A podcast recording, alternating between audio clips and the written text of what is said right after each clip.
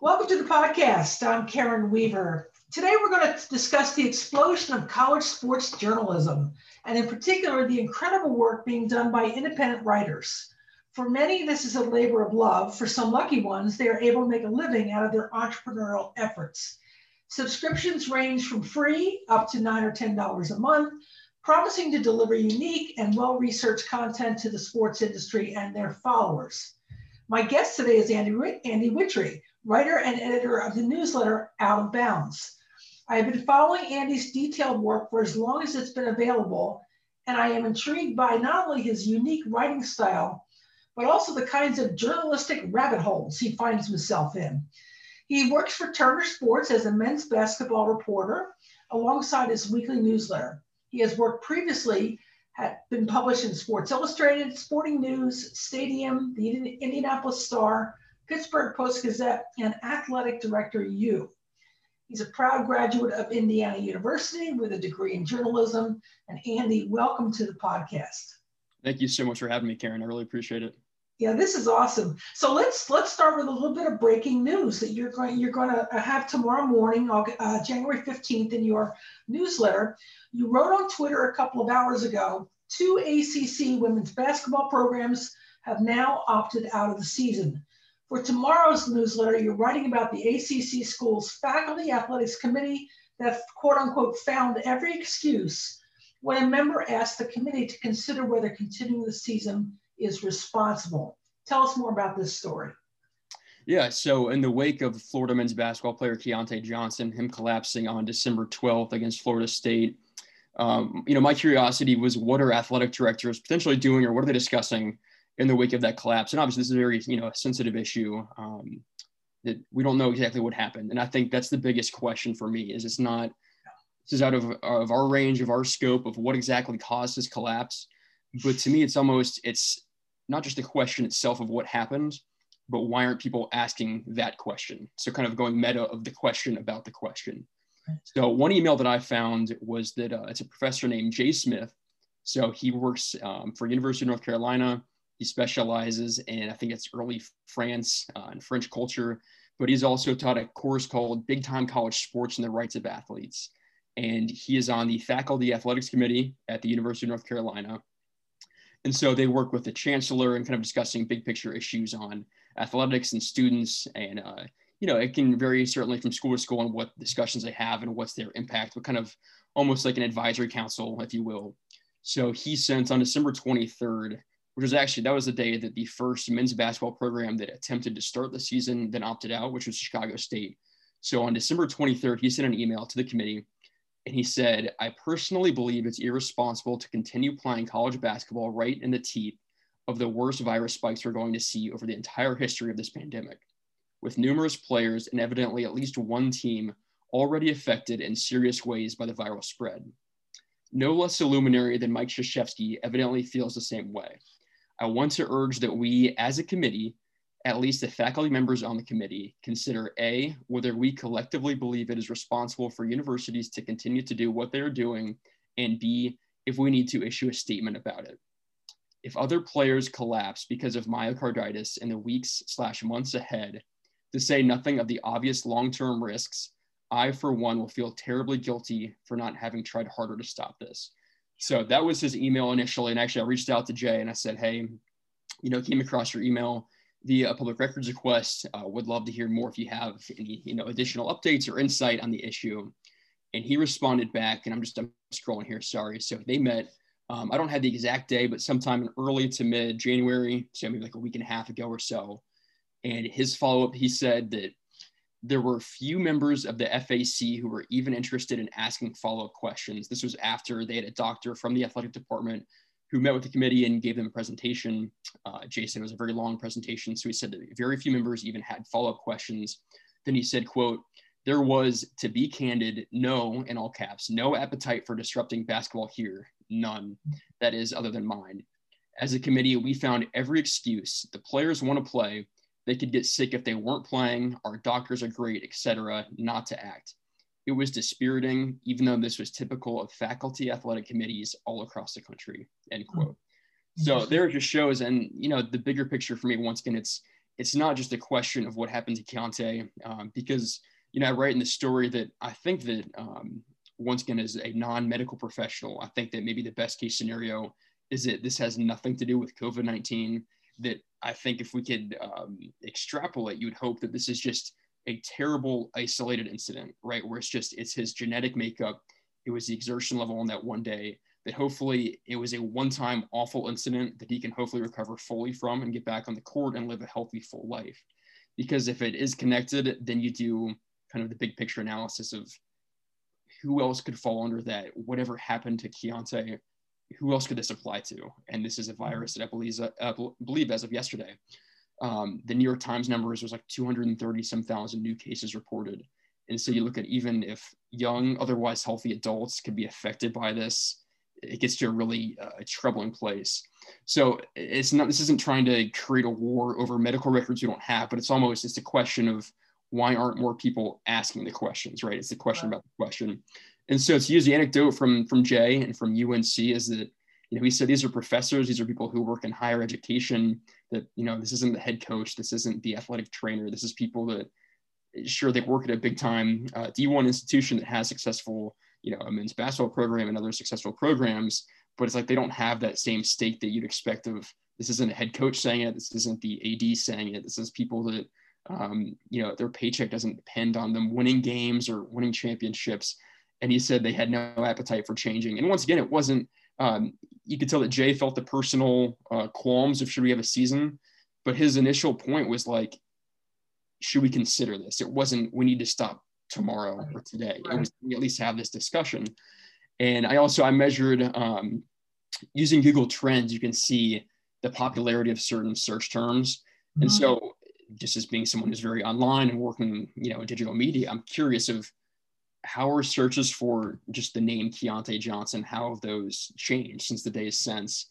And the way that Google Trends works is that the peak interest, it's labeled as a 100, so you know maximum volume, and so 50 would be 50%, a value of one would be 1%. And so the day after his collapse, uh, December 13th, that was for the 30 day span from December 11th through January 10th. The 13th was this maximum search day, so a value of 100. And I found that eight days after that, it was a value of three, and nine days after was a value of one. So basically, a little, and he was still in the hospital, I think, uh, he was released 10 days after. So he was still hospitalized that day where there was that 3% search interest. And so basically, it looks like, you know, within a week and a half, two weeks after his collapse and his hospitalization, is it essentially Google, its own analytics, it, the number is so small, it can barely track how much search interest there was. You know, some days it says less than one, um, so just marginal interest and it's it's really a shame because I googled. I think this was two days ago. So basically, I think 29 days after his collapse, just typed in Keyontae Johnson, press search, and the number one, you know, Google has like the recommended questions of like people also ask. So the number one question was, is Keyontae Johnson still alive? Oh wow! And that was the number one. This was just this isn't um, you know some media scheme. This is this is Google's analytics of like what are people searching, right? And right. you know that if people search Keyontae Johnson, the number one question they want to ask is, is he still alive? The right. next question is, how tall is he? The third question was, how old is he? So it's, you know, it's basically, it's almost like your, your NBA draft profile of, okay, how tall is he? Uh, when was he born? And then, you know, is he still alive? Um, so that's where for me, it's just, once again, it's not, uh, we're not trying to weaponize, or I'm not trying to weaponize someone's, um, you know, health status or medical records, but it's the big picture of why aren't people asking the question? you know, it's, I don't know whether that search result uh, led to um, uh, them releasing statement that he's now coaching. And they had a very energetic picture of him clapping on the sidelines, you know, urging his teammates on. And it sort of gave the impression was he's doing great. He's here coaching every day at practice. No need to worry. Nothing to see here. Move along now. But it doesn't address what you're asking, which is what happened. Mm-hmm. Yeah, and then also just to add this in too, just in case there was any, uh, you know, any part of this that wasn't clear. This was um, what it was the Gainesville Sun. So they were citing it was a source with firsthand knowledge. They said that he was diagnosed with acute myocarditis that quote that may be related to an earlier infection for COVID nineteen. So just in case that wasn't clear, that there was um, which we have no reason to dispute that, that there was, you know, a, direct source that they're quoting. Um, and so once again, this has been a disease. This was part of the whole, the Big Ten Impact whole decision back in August, right? Of what's the connection and how significant is the connection from COVID-19 to myocarditis. So once again, it's, it's tough because it's, it's the, it's the nation, or at least, you know, the whole point is there were a lot of people initially that were really concerned and understandably, but based on the metrics we have and anecdotes like Jay Smith at UNC and yeah. just individual media coverage or the lack thereof, is that it feels like it, it, took what a week, if that, for the interest just to plummet. And you know, I, I, cite those reasons like, you know, it's the fact that he got released, and like you mentioned that he's now a coach, and you're seeing him. So maybe it's just it's subconscious where okay, you know, we see him, he's out of the hospital, he's on two feet, he's smiling. There was a video of him dancing with teammates, like all you know, positive signs. Um, but that shouldn't erase severe questions too about, you know, what happened. Like why why is he a coach? you know, it's great to see him out there on the sideline and, you know, he's in an unofficial student coach role, but there's still the biggest question is why is he a coach? And then the question I'm asking is why aren't people more, more people asking that question? Asking the question. And it gets into two things. One thing I do want to say is I had a, a conversation with a cardiologist back in late August, early September. I said, okay, this whole thing with myocarditis is starting to scare me. What are you thinking about? And he goes, and this is just one cardiologist's opinion, but he said, you know, there are a lot of viruses that can cause myocarditis. COVID 19 is not the only one. So that's something that we have to be aware is that the flu could cause it, the cold could cause it, a variety of other things could, could cause it. But secondly, it gets to more your point about the right to know. What are we allowed to know as the general public about its condition? I was just having this conversation with someone else. We were talking about FERPA and, and, and colleges and universities seem to have vastly different understandings of what FERPA covers, what they're allowed to release, what they're not allowed to release. That's got to be frustrating for you as a journalist to try to find these things out. It is, and especially this case here with Keyontae, is that this is actually one of the not not rare situations, but this is one of the um, undisputably uh, one of the situations where whatever FERPA, HIPAA, all those laws they they should reasonably uphold here. Like we should not have access to his medical information. We shouldn't get that in public records requests. We shouldn't get that just from an email. Like all those hold up, but it's also the case of the potential, the ramifications and the impact of even though we don't have a legal obligation to have access to that information, the greater good should still dictate that if there is takeaway, you know, positive or negative, if they say that there's clearly there's no connection between COVID 19 and you know his hospitalization, we should know that too, right? That should be uh, reassuring. It should be settling. So it goes both ways. Or if there is a clear connection, we should know that. And if there's clearly not, we should also that's that's reassuring. That's good news, right? So it, it cuts both ways. And it's yeah, it's tough because we don't need like there was the whole Adam Schefter tweet from like four or five years ago where he had Jason Pierre-Paul's hospital record when he blew up his finger with a firework. Right. And there was a different patient too who was not an NFL player, just some random American. And I think that his part of his information was tweeted by Adam Schefter.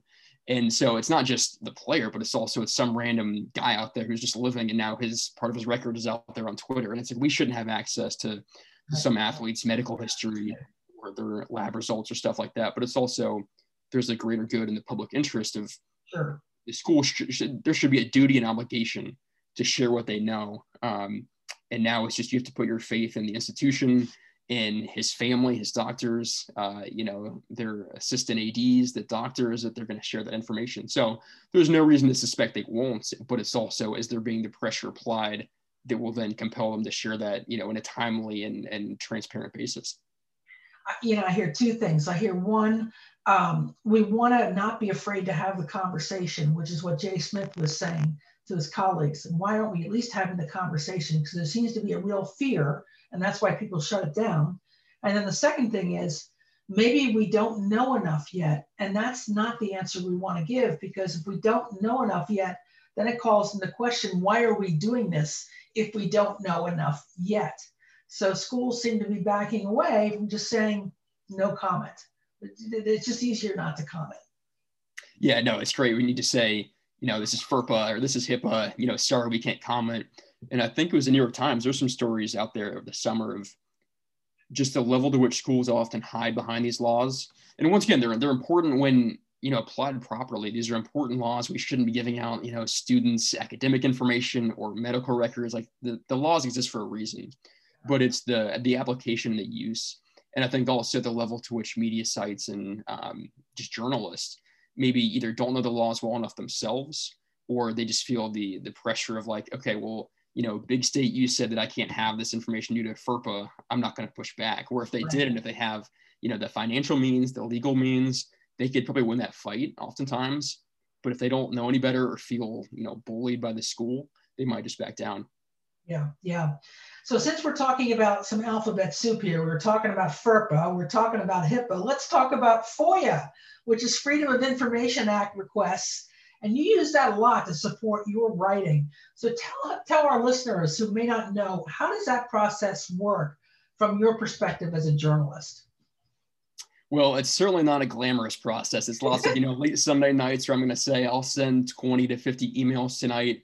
And it's really, it's kind of a shotgun approach. So basically what FOIA, you know, Freedom of Information Act, is that it allows these state universities as, you know, public funded institutions, is that they have a duty with the state public records laws that there's certain documents, correspondences, contracts that are, are public knowledge, they're public uh, records.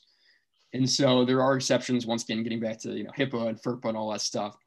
But in terms of you know employment contracts, uh, emails, um, text messages, contract, like all this different stuff, a lot of that is public record, and it may be subject to redactions. It may cost money at times to fulfill the request or to you know to get the the records looking for. But it's really it's kind of it's a basic checks and balances uh, function for for journalists for the public. Like you don't have to be a journalist. You could be you know John or Jane Doe out there and just it's uh, uh, the barrier to entry is not high. Like once you learn how to do it, it's very simple. Um, the laws vary by state. Some you have to be an in-state resident, and you have to prove, you know, you have residence in that state. But it's all it's a similar process of basically how specific can you get of uh, which employees you're looking for for their emails, or which what's the date range, what dates, what are the key search terms. So for me, is that you know I, I should actually I should go through and track like what is my success rate or the hit rate because it may only be 20 or 30%, which is why I send so many. And you look at, you know, different conferences, different schools, different employees, and it might take a week. Um, you know, this Iowa story I published last week, they got back to me, I think like seven months later. So it's not a quick process. I mean, it can be, but it's not certainly for bigger requests and more um, potential information that's more sensitive to a school. They might certainly take their time in providing that information to a time where it's of less uh, news interest or less value to you as a reporter but it's certainly it's one where um, you know i might send you know 20 50 80 a week. And then you know you wait one month two months six months and then hopefully at that point you know maybe a quarter of those you can use that information and hopefully um, you know use it to boost a story. Or you can find stuff you know a lot of times it's it's almost like playing battleship where you you know there's a certain thing of value in a certain area right. and you have to get lucky right? So there's probably um, I think my newsletter I've published almost 60 editions so far.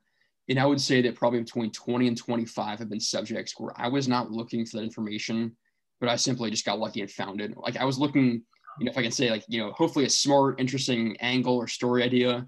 And because I asked that question and filed that request, I just got lucky and found something else while I was there. Yeah. And so it's not even, you know, you might have like a good idea going in, but you find an even better idea on the backside. So there's certainly there's a benefit just to kind of showing up, just asking the question, and then yeah. see what comes back to you. That's very cool. So let's talk about the Iowa program. Uh, the football program's strength and conditioning coach came under fire back in August, I think it was. Um, and there was a lot of initial coverage, but then you picked up on some racist language, behaviors by members members of the football staff, and even the perception that the head coach was complicit in creating an environment where those behaviors went unchecked for years. Take us into this reporting and into the FOIAs that you were able to get. Yeah, so the initial allegations, this all started in the wake of George Floyd's killing in Minneapolis. So I believe it was, I think, June 1st. Um, George Floyd was murdered on, I think, 25th. So just in kind of, you know, the week following is that Iowa head coach Kirk Ferentz met with the team. I think that he read off a statement or had a statement prepared about um, just kind of the growth they could have both individually and as a team in terms of you know listening more, uh, learning, and just trying to you know grow as people, grow as teammates. Um, you know, all certainly commendable you know goals and values. And of course, as you know, I wrote so many of the discussions about race in the last half decade in America, especially as regards, you know, to sports, they've centered around the idea of kneeling or not kneeling for the national anthem. And so I think that what Kirk Ferentz had said was that we either want to all kneel or have no one kneel. It's like, let's make this a team, a unified statement. And it was current Chicago Bears lineman James Daniels, and he had quote tweeted a reporter's tweet about that sentiment. And he had said, if the team collectively decides to all kneel, to the effect of this would be a, a, major step forward in terms of kind of progress and cultural improvement for Iowa. And that was kind of when uh, the first crack in the dam, if you will. And then a few days later, I think uh, it was June 3rd, was the first time there was a mention of former strength and conditioning coach Chris Doyle and his behavior.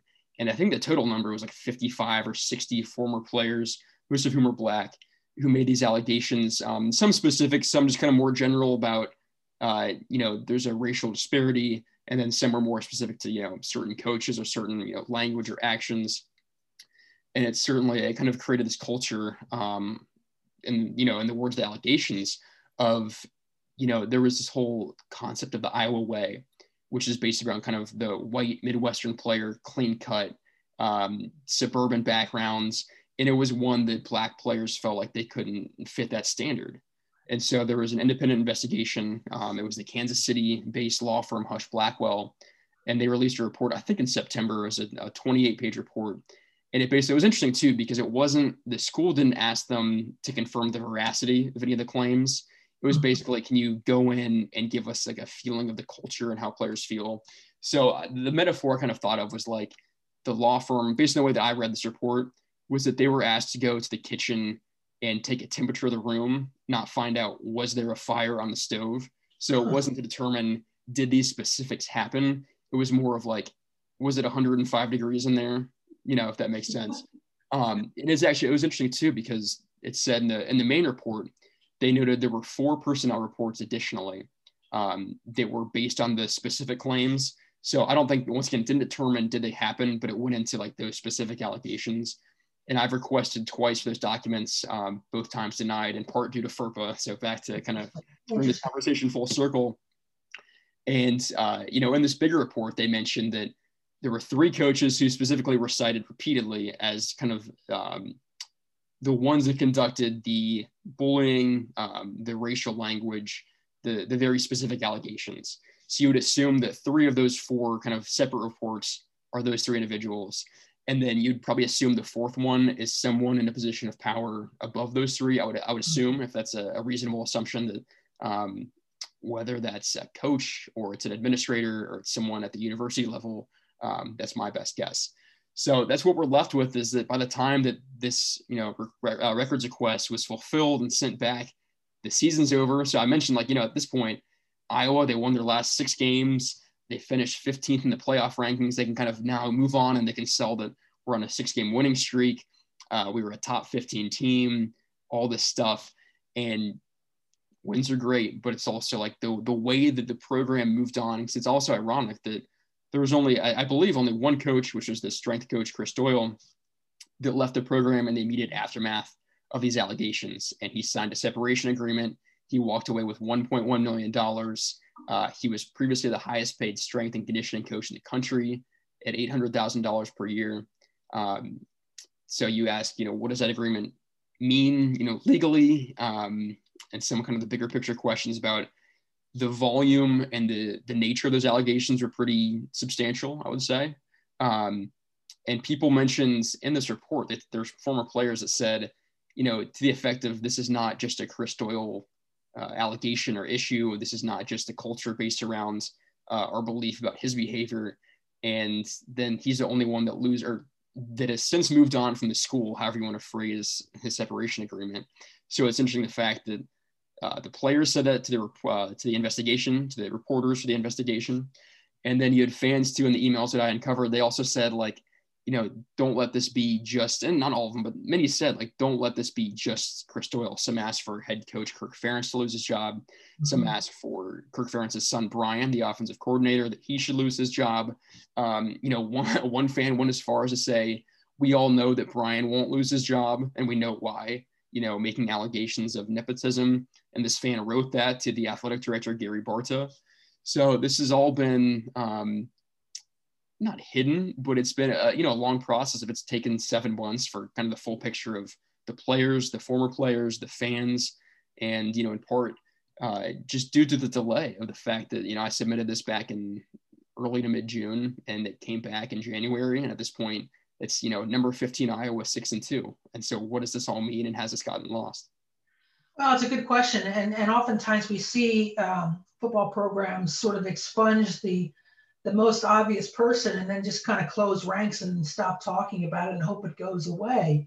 That's why I thought your the timing of this was interesting because it's like what really has been done to address the issues that you say a number of athletes brought up and over a consistent period of time, not just over one particular season, but over, and Kirk Ferentz is one of the longest serving head football coaches in the country. So is this systemic in, in that program, systemic in, in the department?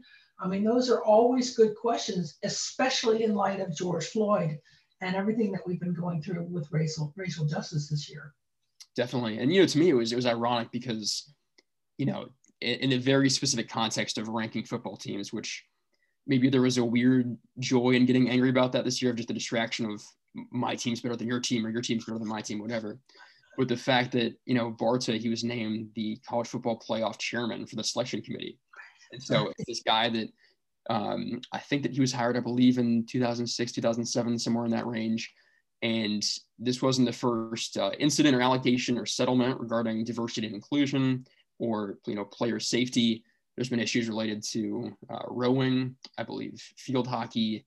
There was the case of Rhabdo back in 2011 when 13 football players were hospitalized. You know, some had discolored urine. This is the whole the, the kidney, um, not disease, but you know, kidney issue where it's potential kidney damage right. um, related to kind of overexertion and, and you know too much training. And so it's kind of it's almost the irony that once again a lot of these things were alleged and the school's own you know independent report they didn't look to confirm if this stuff happened. It was more of like what's what's the culture, what's the mood around the program. But you take some of the issues that happened this summer that were alleged, plus the previous ones over the past you know 10 or 15 years and then you have you know he's on national tv once a week and he's and I wrote that you know in the context of ranking football teams, the reporters I thought actually asked uh, him some very tough questions this year about why some of the smaller schools um, didn't potentially get the the respect or the credit they deserved, where right. the bigger schools did. And so in the context of once again just ranking football teams, he was asked tough questions, but in the scheme of the stuff that happened in June, the stuff that happened in 2011, the stuff that happened before that, is it ranking football teams it's it's fun, it's part of the sport, but it's not in the context of what 2020 was. That was such a small issue, and so it's like you have, and I, I get that ESPN was not having him on there to discuss allegations of racism or allegations of nepotism or about the settlement agreement, all this stuff. But it's just like it was the the irony of like you have someone that potentially deserves to be asked numerous difficult questions on yeah.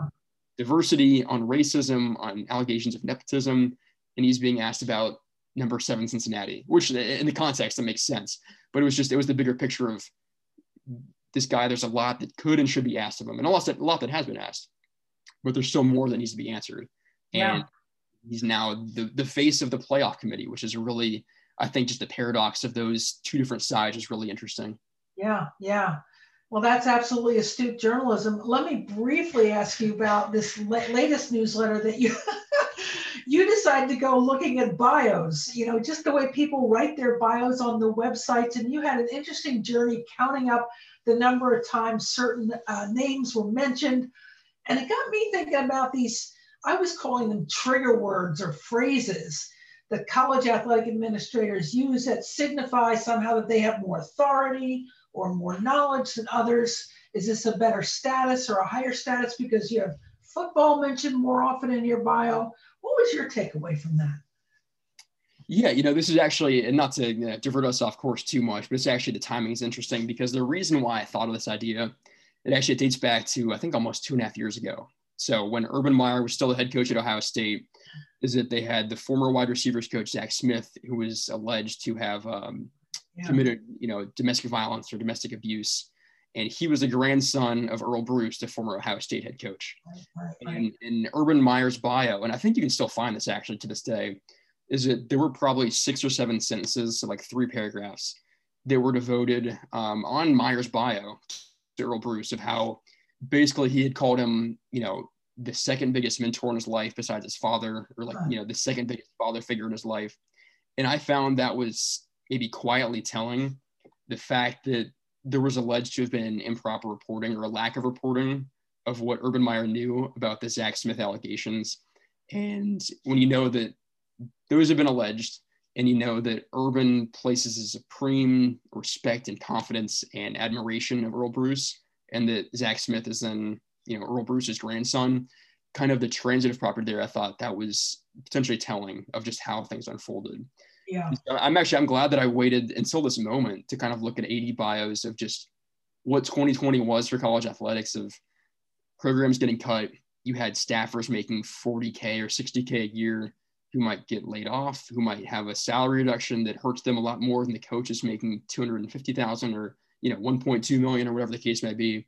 And it was this conflict, you know, social justice, uh, athlete move, like all these different events, just kind of you know compiled in the same six or, or nine month kind of like stretch. And so it, it brings us to the case where you have these bios, and I don't know, you know, you ask what like what language is used to kind of show um, you know extra knowledge or influence or power and you know i don't know what the actual my mom discusses like intent versus impact right? Of like what are someone's uh, intentions and what's the impact of their actions? And i think the intent you know it, at a basic level it's probably pretty similar as you and i. If we're going to update our resume or update our linkedin description you know i don't know that the average ad their process is that much different than you and i of like you want to show off your best traits your best accomplishments you want specific action verbs you want metrics and you know when available. So certain um, for them it's often you know money raised or a certain square footage for a facility stuff like that where you know for me i might talk about uh, subscribers for my newsletter or page views or stuff like that. So it's all kind of the same process but i think for them it's just it's more eyeballs it's a bigger platform uh, more money involved obviously. And so it was just basically taking you know they're kind of finally worded like this wasn't an accident like these aren't just word salads of either they spent hours probably pouring over these the bios, or it was a um, communication staff or PR person that helped them like walk through. Okay, what was your career like? You know, what how did you get to this step, and what led you to get hired here, and all this stuff.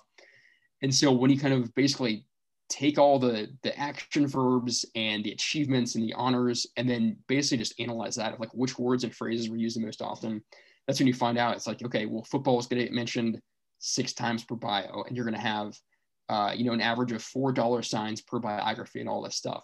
So I don't know, you know, what's I think the actions behind the words are real. So when they mention a certain, um, you know, a fundraising arm of the athletic department, or there's a certain, you know, AD of the year award they won, I think the actions behind that are certainly telling. But it's it's kind of tough to parse like what what words are more important or which ones carry more weight. Um, and that gets the whole the impact. Like we know the intent of like you're trying to, you know, show off the best side of yourself you might want to um, get a bigger, better job, or you know, get a raise someday, get certain awards. But what is the actual impact of the way that you wrote that?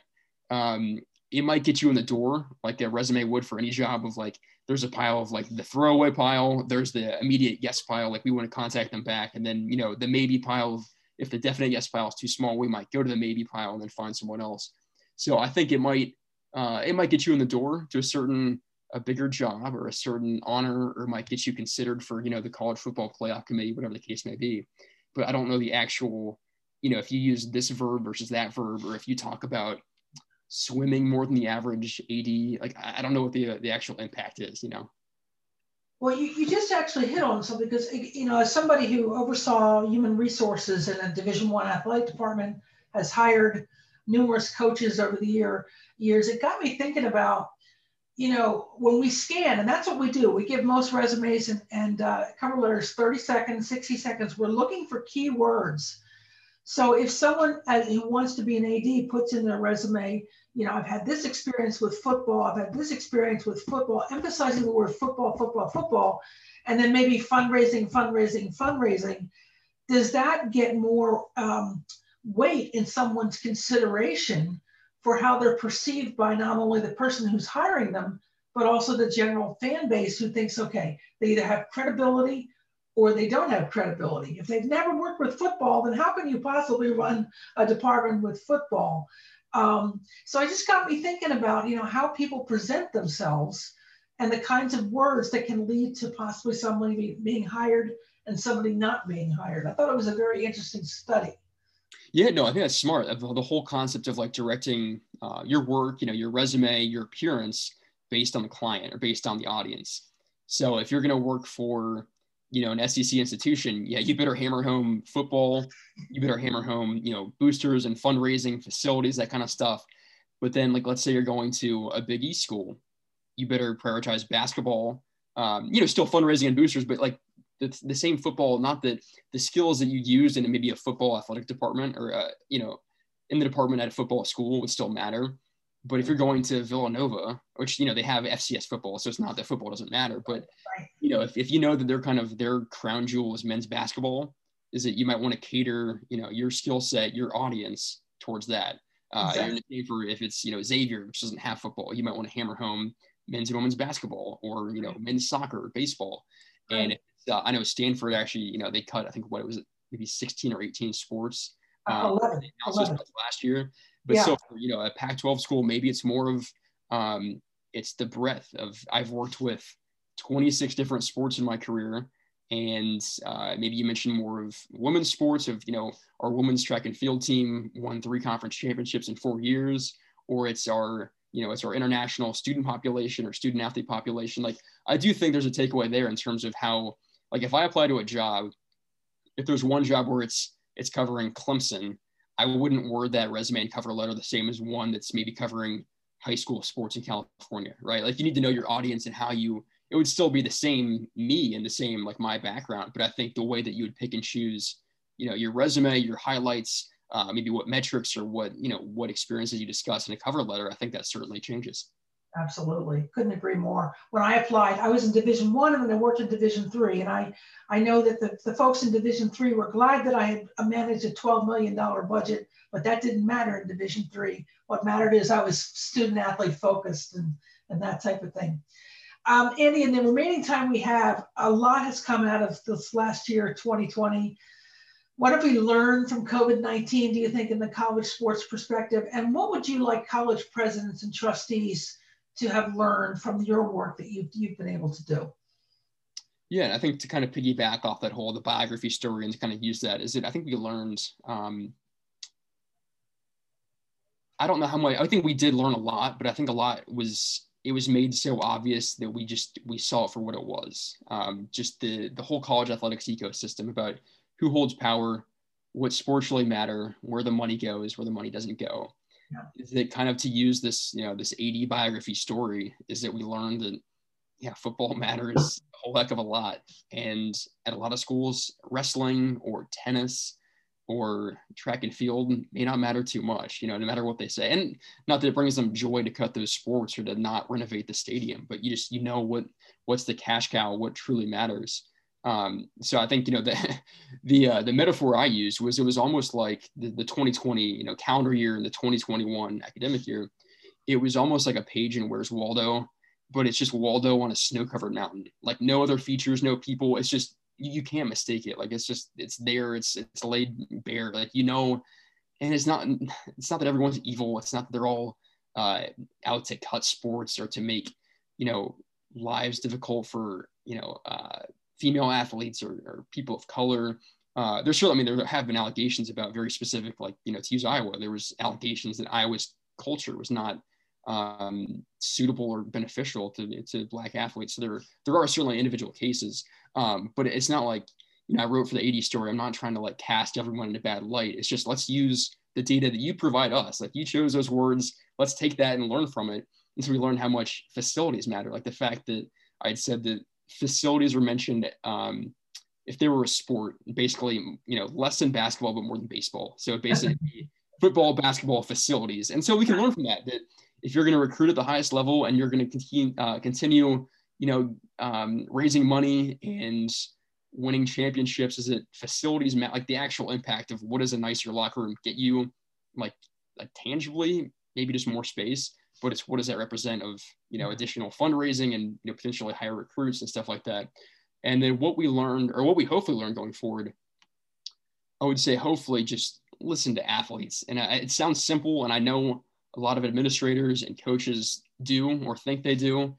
But I think if we look at, you know, the We Are United post from the Pac 12 athletes back in August, is that, you know, they had called those demands in their post on the Players Tribune. And when the Pac 12 referenced, like very initially in the days after, they put demands in quotes. And it's a very, it's a small thing, but it's the fact that, like, if you look at the definition of the word demands, like that's a very, that's a forceful, serious, like that's not like, oh, like ask or like, you know, request, like it's, it's demand. It's a very strong, forceful word. Yeah. And even seeing the fact that Pac 12 put demands or demands in quotes, it just showed that they weren't going to take that request probably as serious as they should have. And, you know, they got past it. The, the, the only, uh, you know, what only concessions, if you will, were the chance to opt out and not lose your scholarship and then the chance to come back for a fifth year or to have your you know your rolling clock extended by one year. But it's the fact there's so many other concerns about you know is it long-term medical health insurance? Um, is it maybe that you should have a six-year scholarship just blanket of why if the whole importance and the, the point is higher education or at least that's what the, the system tells us then why force an athlete out too soon especially if they're in a graduate program that might take two years but their you know their athletic scholarship ends after that first year of grad school are they going to get that grad degree or not? So there's lots of good points, and it gets into name, image, and likeness rights um, down the road. Is there some sort of, some sort of uh, you know collective bargaining or revenue sharing? Which I know those are bigger, like big scary topics that you you know can't talk about or can't ever consider for college athletics. But I think given how quickly things could pick up this decade in terms of expanded athletes' rights and the fact that Congress is getting involved because the NCAA has kind of dug its heels in and and not been receptive to, to real meaningful change in those areas. Um, I would just hope that administrators, presidents, whomever, like seriously like, listen to the athletes because they're they have a voice. They they taught us that this summer. They've they've probably always had one. They've just been punished or or shut down before it reached the public before Twitter existed. Um, so I would just hope that they get they get uh, you know an open friendly ear. That's all. I couldn't agree more. I really think the athlete's voice is probably going to be the number one story for the next four or five years. I really, really do. Andy Wittry, thank you so much for spending some time with us. And I'll be sure to put a link to your, your uh, blog or your, your newsletter in my uh, show notes. And uh, keep up the great writing, man. I really just enjoyed it. it. And uh, you, you tackle some fascinating subjects. So thanks for joining us today. Yeah, of course. Thanks for having me, Karen. Really appreciate it. You're welcome.